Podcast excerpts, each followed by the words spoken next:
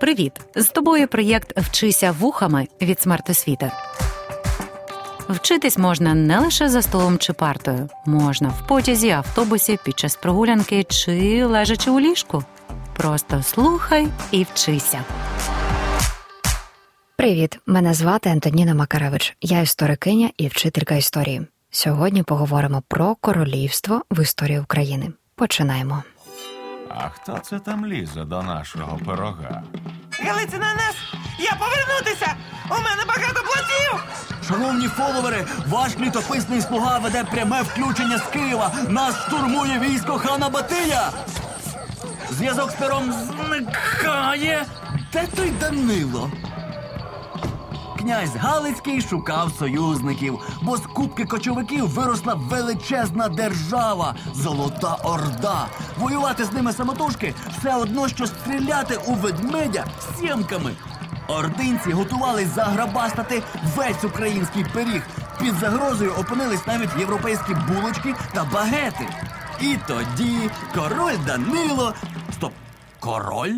В Україні здавна водилися лише князі. Титул короля міг присвоїти лише папа римський. Ватикан розщедрився на корону для Данила Галицького, але в обмін на послугу. Король мав очолити європейське військо і битися проти монголо-татар. Ну, і де та Європа? Європа занепокоєна та обурена. Коротше, застряли в заторі, сорян, але ви там тримайтеся. До останніх днів наш король воював самотужки, та ще й на два фронти. За Україну! І як би не було складно, Данило Галицький об'єднав українців від Бугу до Дніпра. Пам'ятайте історію. І ніхто не відкусить шматок нашого пирога. Ви прослухали уривок серії Майкл Щур про короля України від проєкту Книга Мандрівка Україна, який привідкрив таємницю нашої розмови. До слова, у відео трапляються неточності. Казати монголи-татари це все одно, що казати монголи-монголи.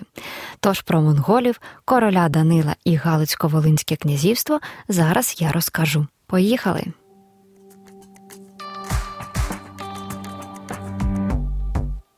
Перипетії XII століття призвели до того, що центр держави Русь перемістився. У 1199 році князь Роман Мстиславович зміг об'єднати два князівства Галицьке і Волинське під своєю владою. За три роки Роман приєднав також київські землі, проте сам він не переїхав, а посадив довірену особу. Столицею новоствореної держави залишався Галич. Роман загинув у 1205 році, тобто правив об'єднаними землями недовго. У Романа лишилися сини Данило і Василько, які збиратимуть батькові землі. Данило може бути вам відомий як Галицький, проте так його називати некоректно. Данило був видатним правителем, який об'єднав під своєю владою великі землі, а не лише Галичину. Тож називаємо його Данилом Романовичем. Коли Роман загинув, то Данилові було 4 роки, а Василькові, його братові, 2 роки. Очевидно, що хлопці були замалі, щоб втримати всі батькові землі разом. Тож їхня матір Анна з двома синами вирішила тікати на Волинь, аби врятувати своє життя і хлопців. Саме звідти Данило на шість років переїздить до Угорщини. Таким чином Анна намагалась, щоб з двох синів у когось склалося княжіння. У цей час Белський удільний князь Олександр Всеволодович зайняв місто Володимир, а у Галичі почали правити онуки Ярослава Мудрого, Володимир та Роман Ігоревичі. Проте місцевим галицьким боярам брати Ігоревичі не сподобалися. За переказами вони ніби повбивали на одну сотню бояр. Решті вдалося уникнути кривавих репресій і втекти до Угорщини, де й мешкав малолітній Данило Романович. Тож галицькі бояри вирішили повернути Данила. На той момент Данило підріс, йому вже було 9 років. Проте спокій не наставав, постійно знаходилися охочі заволодіти Галицьким столом. 1213 року Галицький боярин вокняжився на Галицькому столі, а Данило поїхав до матері на Волинь. У 1215 році краківський князь Лешко, який контролював Волинь, змусив повернути Данилові Романовичу батьковий стіл у Володимирі, центрі Волинської землі. Вірним союзником Данила завжди був його рідний брат Василько. Наступні 15 років вони разом намагалися повернути батькові землі.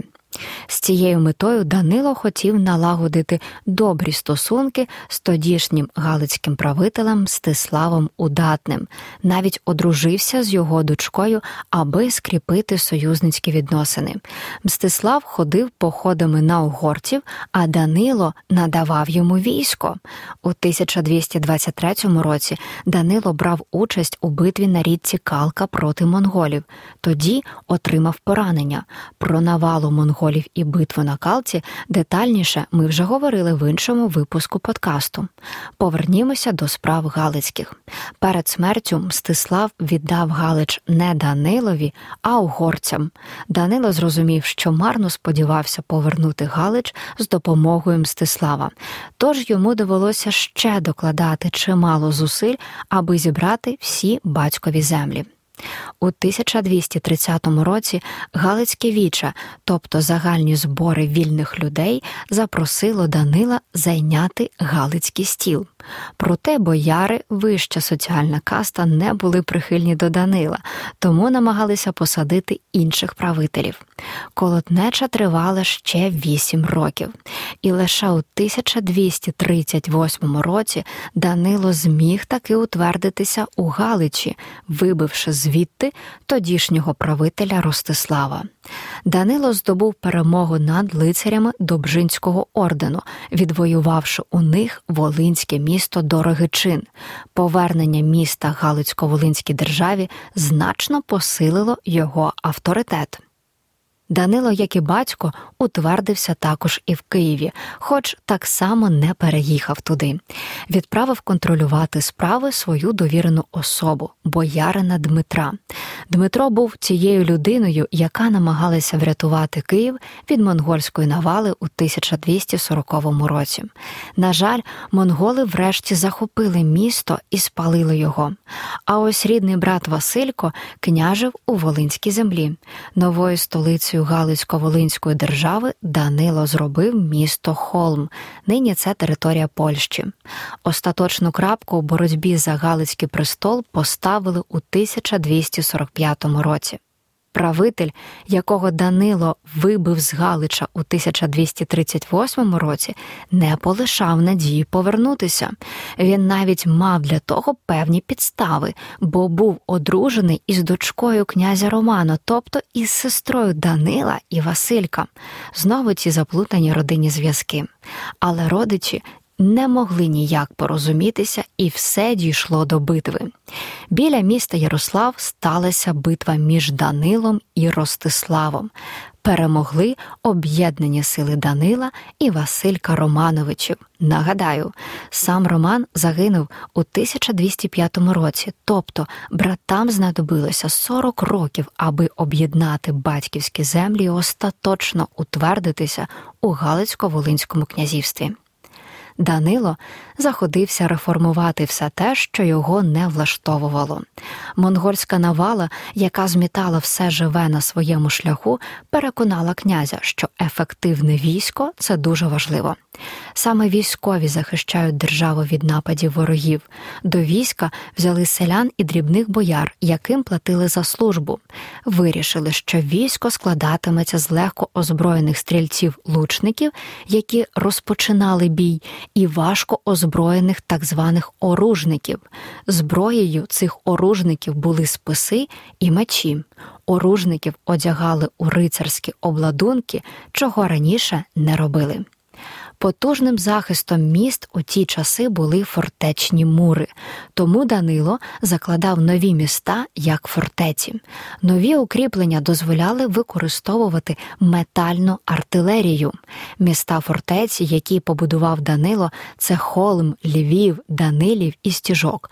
До слова, місто Львів він назвав на честь свого сина Лева. Відомо, що за Данила перебудували та покращили укріплення Володимирського та Крем'янецького замків. У 1245 році Данило їздив до монгольського хана. Данило зміг домовитися про легші умови залежності для Галицько-Волинської держави. Розумію, що такі умови в принципі не можуть бути легкими і приємними. Однак, у порівнянні з іншими руськими землями тут потерпали від монголів менше. Тож, що це були за умови? Мусили надавати військову допомогу. Наприклад, разом із монголами ходили на Литву, Польщу, Угорщину, але данини, на відміну від інших, не платили. У зовнішній політиці Данило дедалі більше орієнтувався на встановлення союзів із західними сусідами, зокрема із Польщею, Угорщиною. Син Данила Лев одружився із дочкою угорського короля Бели IV а син Чварно одружився з дочкою литовського князя Міндовга, тобто Данило не гребував династичними шлюбами і всіляко підтримував цей спосіб укріплення домовленостей. Тим часом у Європі обговорювали загрозу, що несе монгольська навала. Папа Римський надсилав Данилові послання, у яких намагався його переконати об'єднати Руську церкву з Римом, а потім спільно боротися проти монголів. Однак спроби створити потужну антимонгольську коаліцію не здійснилися. Тому питання об'єднання церков відпало саме собою. Проте приємним наслідком перемовин між папою римським і Данилом стала коронація нашого князя. У грудні 1253 року у місті Дорогичин, пам'ятаєте, ми вже про нього сьогодні говорили, Данила коронували. Посланець від папи Інокенція IV вручив Данилові корону, вінець і скіпетр. Відтоді державу Данила називали королівством руським, а європейські правителі прихильніше ставилися до руських очільників держави. У 1264 році Данило помер. Після його смерті Галицько-Волинська держава фактично розпалася. Правити в Галицькій землі почав син Данила Лев, саме той, на честь якого назвали Львів. На Волині продовжував правити Василько і його син Володимир. Важливі справи вони вирішували спільно. Лев проявив свої лідерські якості ще за життя батька, коли відбивав наступ монголів. За його правління збільшилася територія Галицької землі через приєднання Люблінської землі, частини сучасного Закарпаття з містом Мукачево. Столицю він переніс до Львова. На долю Лева випало виконувати обіцянку надавати військову допомогу монголам, тому ходив походами на Польщу й Угорщину. Є відомості, що Лев хотів контролювати краківські землі й отримати титул краківського князя, проте з цього нічого не вийшло. Знову об'єднати Галицько-Волинське князівство вийшло у Юрія І, сина Лева, онука Данила Романовича. Правив він недовго, близько семи років. Хвилину тому я сказала, що Лев зміг приєднати Люблінську землю і частину сучасного Закарпаття з містом Мукачево. За правління Юрія І Польща захопила Люблінську землю, а Угорщина Закарпаття. Попри територіальні втрати за Юрія І життя у Галицько-Волинському князівстві в усьому іншому протікало доволі спокійно. Наступними очолили державу сини Юрія І Андрій і Лев II. Їм судилося стати останніми представниками династії Романовичів, бо синів вони не мали. Під час свого правління вони хотіли зменшити залежність від монголів. Однак, за іронією долі, брати ніби померли саме у битві з монголами у 1323 році.